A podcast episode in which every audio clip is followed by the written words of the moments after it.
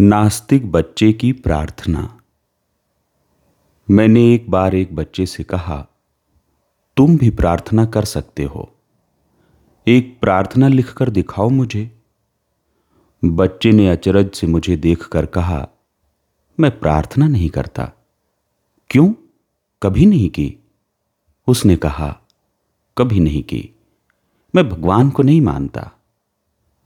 मैंने कहा मान लो भगवान है। वह बिल्कुल वैसा ही है जैसा लोग दिल में मानते और नज़रों से देखा करते हैं। क्या तुम लोगों की तरफ़ से कल्पना करके एक प्रार्थना नहीं लिख सकते? बच्चे ने हंसकर कहा, मुश्किल है, सर। मगर कोशिश कर सकता हूँ। मैं लिखकर दिखाता हूँ। फिर उस बच्चे ने जल्द ही एक प्रार्थना लिखकर मुझे दिखाई। हे ईश्वर, दुनिया में जो सबसे गरीब बच्चे हैं, उन्हें सबसे अच्छे स्कूल देना। जो सबसे बुरे बीमार हैं, उन्हें सबसे अच्छे अस्पताल देना।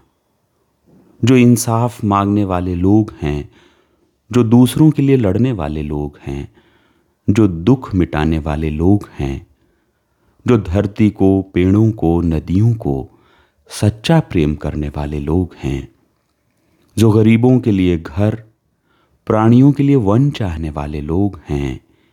हे ईश्वर, दुनिया में जो भाईचारा, दोस्ती, शांति की दुआ मांगने वाले लोग हैं, उन्हें निन्यानवे साल की उम्र देना, उन्हें तंदुरुस्ती देना, उनके सकुशल आँख कान रखना, उन्हें सदा चलते हाथ घूमते पाँव देना।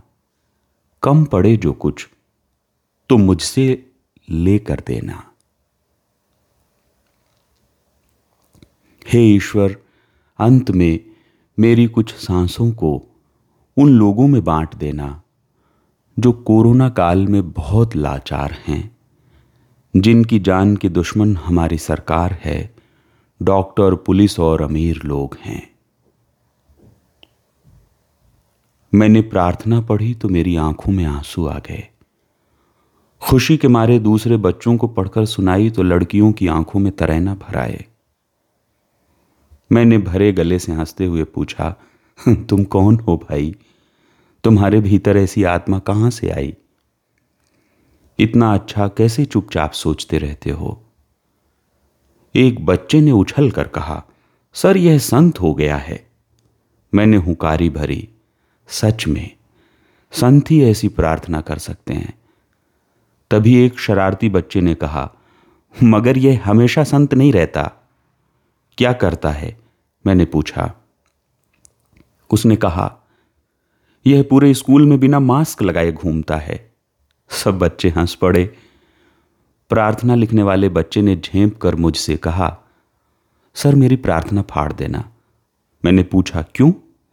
उसने कहा ऐसे ही आप किसी को दिखाना मत।